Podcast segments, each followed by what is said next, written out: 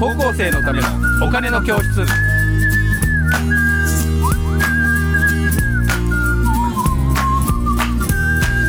はい皆さんこんにちは。こんにちは。高校生のためのお金の教室のお時間です、えー、私 MC の山下です、えー、そして福安経済塾の小笹です。はい小田さん今日もよろしくお願いします。よろしくお願いします。はいで今日のテーマはですねこれです、えー、時価総額、えー、PSR とは、はい。ね、時価総額点 PSR とはですから、うん、時価総額があって PSR の計算ができるんですよっていうような話なんですけど私は PSR という言葉を初めて聞いたんですけど、はい、これはどういうことでございましょうか？まあ、あのとにかくですねあの株価のですねいろんなこう評価の仕方があるということをシリーズお伝えしていますけれども、うんはい、え今回は PSR ですね、はい、についてお伝えいたします。はい、はい、これはあの新興企業のですね、うん、あの調べるときに使われることが多い指標です。新興企業。そうですね。あ、うん、新しく上場した企業ってこと？そうそう、うん、あのちょっと復習をしておきますとね、はい、あの一番最初のあのに説明したし、まあ、みんながまず勉強する PR ってありますけども、PR ね。PR はね、やっぱり利益かける人気ですのであのこの利益が出てないとなかなか評価が難しくなってしまう、ね、確かに。ね、はい、ですが、えーとそういう時にじゃああの新しく出てきた企業なんかまだ全然利益が出てないわけですね。それはスタートアップはそそれそれをどう評価するかという時などに考えてほしい指標です。なるほど、はい、じゃあスライド見てみましょう。はい、じゃあこの PSR のスライドのこの次ですこれですね。はい。でちょっと字がちっちゃくなっちゃいましたけど PSR は、えーと、株価売上高倍率で、えーと、上にちっちゃく出てますが PSR イコール時価総額割る売上高倍率です。売上高で割るんだ。そうですね。はい。時価総額はあのあのこの間勉強しましたけども、えっとまあ簡単に言うと企業のその価値そのものをあの表現する一つの方法で、えー、数ですね。株価かける、えー、発行済みの株式数で計算されますと。うん、で、えー、繰り返しになりますが、あのこの PSR というのは利益が出てない新興企業を評価するときに使うということで、えー、事例を一つ持ってきたのは、えっ、ー、と三三を持ってきましたと。はい。三三だったら山さんどうでかしら、おなじみですよね。はい、あの名刺をね、そうそうクラウド管理するという。あの早く言ってよのね。早く言ってよ、あの CM 面白いですよね。はい。はい。いや僕はあの三三のあのコマーシャル最初見た時、ちっちゃい企業なのによくあんなあれテレビコマーシャル結構流れるでしょ？よくあんなに流したなと思ってるんですけど、やっぱ彼らはだからそれ投資してるわけですね。投資してね。あれはだって B2C でもあるからね。B2C ですね。あの今名刺あの会社大体ね1億枚集まったと言われてるのね。むちゃくちゃ1億枚、ほぼ日本人の人口分ぐらいの名刺を持ってらっしゃる。そうそうそうそう、えー、あれ入って入ってましたよね。入ってます。私も入ってますね、はい、あれ便利ですよね、はい、つながるとねやり取りができて、ね、そうそうそう、はい、という会社ですが見るとねこれ2017年5月期からの決算を見ますと売上高は、えー、48億円から73億円、はい、102億円133億円、うんうん、161億円ということで、うん、えー、前期で見るとまあ、51.4%増39.4%増、うん、30.9%増21.1%増26.2%増というふうにはあの2桁成長ずっと続けてるわけですね。すごい、ね、成長率、うん、まあ、しかしやっぱりこの営業利益の方を見ると、うん、えー、最初2017年5月が7億円の赤字、うん、その次30億円の赤字、その次8億円の赤字、やっと2020年5月期に7億円の赤字が出たけどその翌年はまた横ばいで、うん、その次の年また下がっちゃって6億円っていう話になってくるわけで。これあれですね2020年5月からは一応黒字にはなったってことそうですそうです、ね、黒字にはなりましたけど、うん、あの利益だけえ利益だけ見ちゃうとこう足踏みしてんじゃないかなこの会社はと。そうですね。7億7億6億と見ながらもんね。そうそうなんですよね、うん、っていう見えるものをこうこういう会社をじゃあどう評価すればいいのかと。いうのが一つの PSR のだから売上上がってるけど毎年利益はそんなに出てへんよと、そうですそうです、えー、この会社をどうやって評価すんねんとそうですね。いうことですね、うん、はい、それでじゃあ三々もじゃあどどういうあの考えを持ってこういう決算を作ってきてるかということをですね、うん。うん、次のスライド。でお伝えしたいんですけど、はいはい、これ IR 資料にはこう書いてあるんですよね。うん、あのというのはこれからの3年間ですね、うんうん、2023年の5月期から2025年の5月期は、うん、まあ、売上高成長と安定的な利益成長の両立を目指すと書いてあるんですが、内訳を見ますとね、はい、売上高はやっぱり引き続き20%成長すると、すごいですね。いうふうに言ってるわけですね。でも利益はねやっぱり、あの利益率を上げたいというぐらいのことしか言ってないわけですよ。だから、ま、毎年利益を20%ずつ上げるとやっぱり言わないんですよね。だちょっと一つスライドを戻ると、まあ、利益なんて本当まだ出てないですよね、これ全然。13経線を見ると経線はまあ出てるけど133億ですと13億で、まあ、5%以下ですよね営業利益ね、はい、うん、ですからまあそこ3%とかですよね。ですからあの利益率としてはものすごい低いわけですよね。で彼らもだからあの利益をどんどんどんどん上げていくというよりは、うん、まあ、この3%ぐらいの今の営業利益率を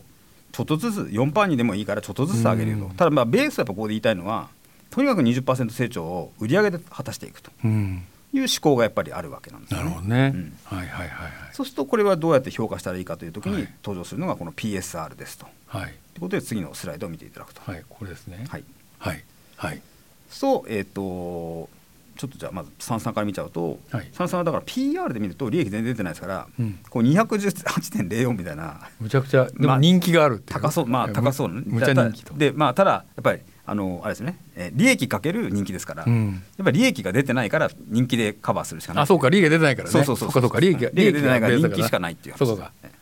にしか見えないなるほどなるほど。あのその下に書いた、えっと、メルカリに至ってはねメルカリも赤字あのアメリカはとても苦戦してますから。あそうなんですね。赤字なんですよ、はい、そうするともうやっぱり PR が計算できないという状態になっちゃって、ね、そうか赤字だと計算ができないか。そうです、ね、なるほどなるほど。であのそうするとなかなか比較できませんねと。トヨタが PR10.3 でソニーが16.3で、うん、まあ、ソフトウェア系だからいいかなと思ったんでトレンドマイクロみたいな大きなところのソフトウェアは33ぐらいだと、ね。うん、なんだけど、まあ、PSR で見るとね、うん、トヨタ1.1ソニー1.4、うん、トレンドマイクロ6.7に比べて33が9で、メルカリも9だからまあ比べられない水準ではないかなあれ PSR って何でしたっけ？PSR というのは時価総額割る売上高倍率売上高。そう。今日のやつですね。そうそうです、はいはい、うん、だから PR, PR で見ちゃうとなんかこうなんか比べられないなって見えるものが、うん、PSR だとまあ比べられるかなというイメージを持てるというものになります。うん、あの日本の大企業ですと例えばあのさっきも話したキーエンスなんかだとやっぱり PSR 10倍超えてきたりするんですよね。あそうなんですね。あのまあ時期によりますけど、ですからあの大企業ともあの比べあのちょっとまた別の次元にあるように見える新興企業ともですね、この PSR で比べることであの一つ評価できるんじゃないかなという考えがあります。なるほど。これあれですか、えっ、ー、と、えー、PSR と P、はい、PR を、えーさっきあのアマゾンの話をしましたけど、はいはい、アマゾンも、まあ、最近利益出てるけどずっとだから赤字経営をずっとやっててそうです、ね、ジェフ・ベソスの手紙っていうのを読んだんですけど面白そう。ジェフ・ベソスは株主に向けて毎年、えー、株主総会前におお手紙を書いて、はい、私たちは、えー、配当も出しませんし、うん、えー、なかなか黒字に利益が出ていないけどこれは長期的な戦略があるので、うん皆さんは我慢してくださいねと。そういう株主さんだけうちの株を買ってくださいみたいなことをですね、はい、ざっくり言うと書いて、うん、どんどん俺たち成長していくからその代わり。だからそういう意味ではさっきのこの PSR の指標である売上はバンバン上がってるわけですよ、はいはい、でも他のところに投資していろんな新しいことをやって作ったりするから、どんどん投資をしていってお金使っちゃってるから黒字にならない、うん、多分さっきのメルカリさんも多分同じようなことだと思うんですけどね。そうですそうです、うんそうするとそれにでもなんかこいつらいけるんじゃないかなっていうふうなことをなんかこう捉える視点も大事じゃないですか。うん、で、まあ、ジェフ・ベソスはそれを株主に対してこうやってお手紙を書いてやってるんですけど、はいはい、なんかそれをやっぱこの PSR っていうのを見ないとそういった指標をちゃんと捉えられないっていうことになるんでしょうか？あですからあのおっしゃるように黎明期のアマゾンなどをこれで見たら面白かったかもしれないですね。うん、うん、ああの時は上場はでも上場してたんですよね。うん、上場してからのアマゾンのね、初期の頃を見ると、ね、なんか三々の方があのまだあれなんじゃないの？みたいな感じかもしれないし、特にあのこういう何あのウェブのなんかクラウドサービス系の企業って、はい、最初の投資とプログラミングはものすごくかかるじゃないですか。そうそうそうある域値を超えていくと、うん。ガーッと上がっていくって、まあ、S 字カーブを描くとかってよく言われますけど、まあ、それがあるのでなんかそれはやっぱ一つなんかあるのかなと。で、まあ、うちは制作会社なんであの映像制作の話をちょっとしますと、はいはい、あのアベマ t v あれサイバーエージェントさんがやってらっしゃいますけど、ねはい、毎年あのそれの番組を運営していくのに何百億も赤字を出してるんですよ。うんうん、でその赤字がなかなか解消できないけど彼らはやっていてやっと利益が出るようになってきてるっていうのがこの S 字カーブのこの今下の方を走っていてでこれは広告の利益でやってたんだけどでやっとこのイベントとかでなんかこう CM をつくようになってきて、利益をこれから出そうとしてる。で、えー、と去年作った、えーと、ウェブ CM もあの ABEMATV で流したいとかっていうお客さんがクライアントさんが、その増えてきてるから、そうするとそこからやっと彼らもその S 字カーブを超えて利益が出てくるようになってきてる、うん、まあ、それをどんだけ我慢できるかみたいなことがやっぱあるなと思ってて、うんはい、なんかなんかその話をちょっとあのこの、えー、PSR という指標を、あの見た時に思い出したんですけど、あそうですね。はい、うん、どどうですかいや別の機会で取り上げたいと思うんですけどあの日本はあのその非常にちっちゃい企業はちっちゃい時に上場はしやすいという国なんですね。なのでちっちゃい時に上場しちゃうともうすぐ利益をすぐ出せとかね。配当出せとかね。あ言われる、ね、言われてしまうんですよね。株主に、うん、あですからあのそうすると企業がやっぱり大きくあの飛躍できないので。なるほど。そそういうのは優しく見守るというでもこういう指標は面白いと思いますね。あのそういう意味で、うん、あのよくもう自社株買いをして、うん、上場非上場にしたらどうだっていうようなことを、はい、東芝のあのありましたね。株主総会とかでなんか言われてたじゃないですか、はい。それも一つの理由はあるんですか？じゃああんまり上場してると、すぐ利益を出せとかって中長期的な視点が取れないんじゃないかという判断がある。なるほど。吉本興業さんが、うん、あの非上場にしたの知ってます？あしましたよね、ええ、それもなんかそういうようなことなんでしょうか。でも吉本興業って実は、まあ、うちの会社もそうなんだけどものすごい新しいことをどんどん始めてるんですよ。あそうですか。だからバーチャルの世界に入っていったり、うんうん、メタバースとか今度始めたりして、で e スポーツももう早くから始めていて、はい、そういうのって最初儲かんないじゃないですか、うん、で47都道府県に芸人配置したりとかしてね地域おこしやるけど、うん、最初にそんなやってもね絶対儲かんないわけですよ。まあねうん、でそれをでも吉本がやろうとしてるのは、はい、それは逆にさっきのアベマじゃないけどその S 字カーブをこういうふうになっていってるのをねこのところでどっかでいけるんじゃないかっていうのを、うん、でも株主に言われると怒られるから怒られるかもしれないから非常上にしてやってるんじゃないかなっていうふうにちょっと仮説を立てたんですけど。いやあのおっしゃるとですよ。要は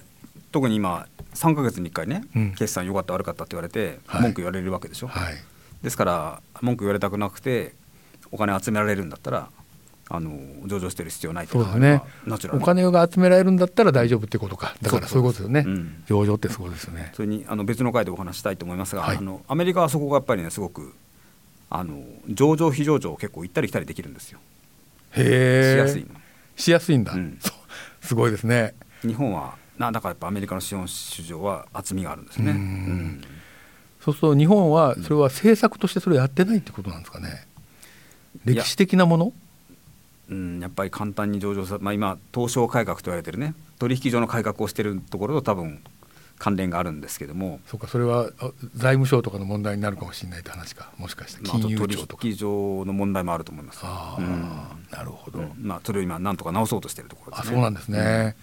そんなことがあるとは知りませんでした。はい、いえいえ、また別の回でご説明させていただきます。はい。はい、でもまああのこの PER と PSR、はいえー、ということで、あ PSR っていう指標があるんだっていうのはね、私も知らなかったけど、特に本当にこう新進の企業だとね、最初の持ち出しのお金はやっぱ多いから、そうですよね。長い目で見てねっていうのも一つのあれかもしれないですよね。そうですね。はい。うん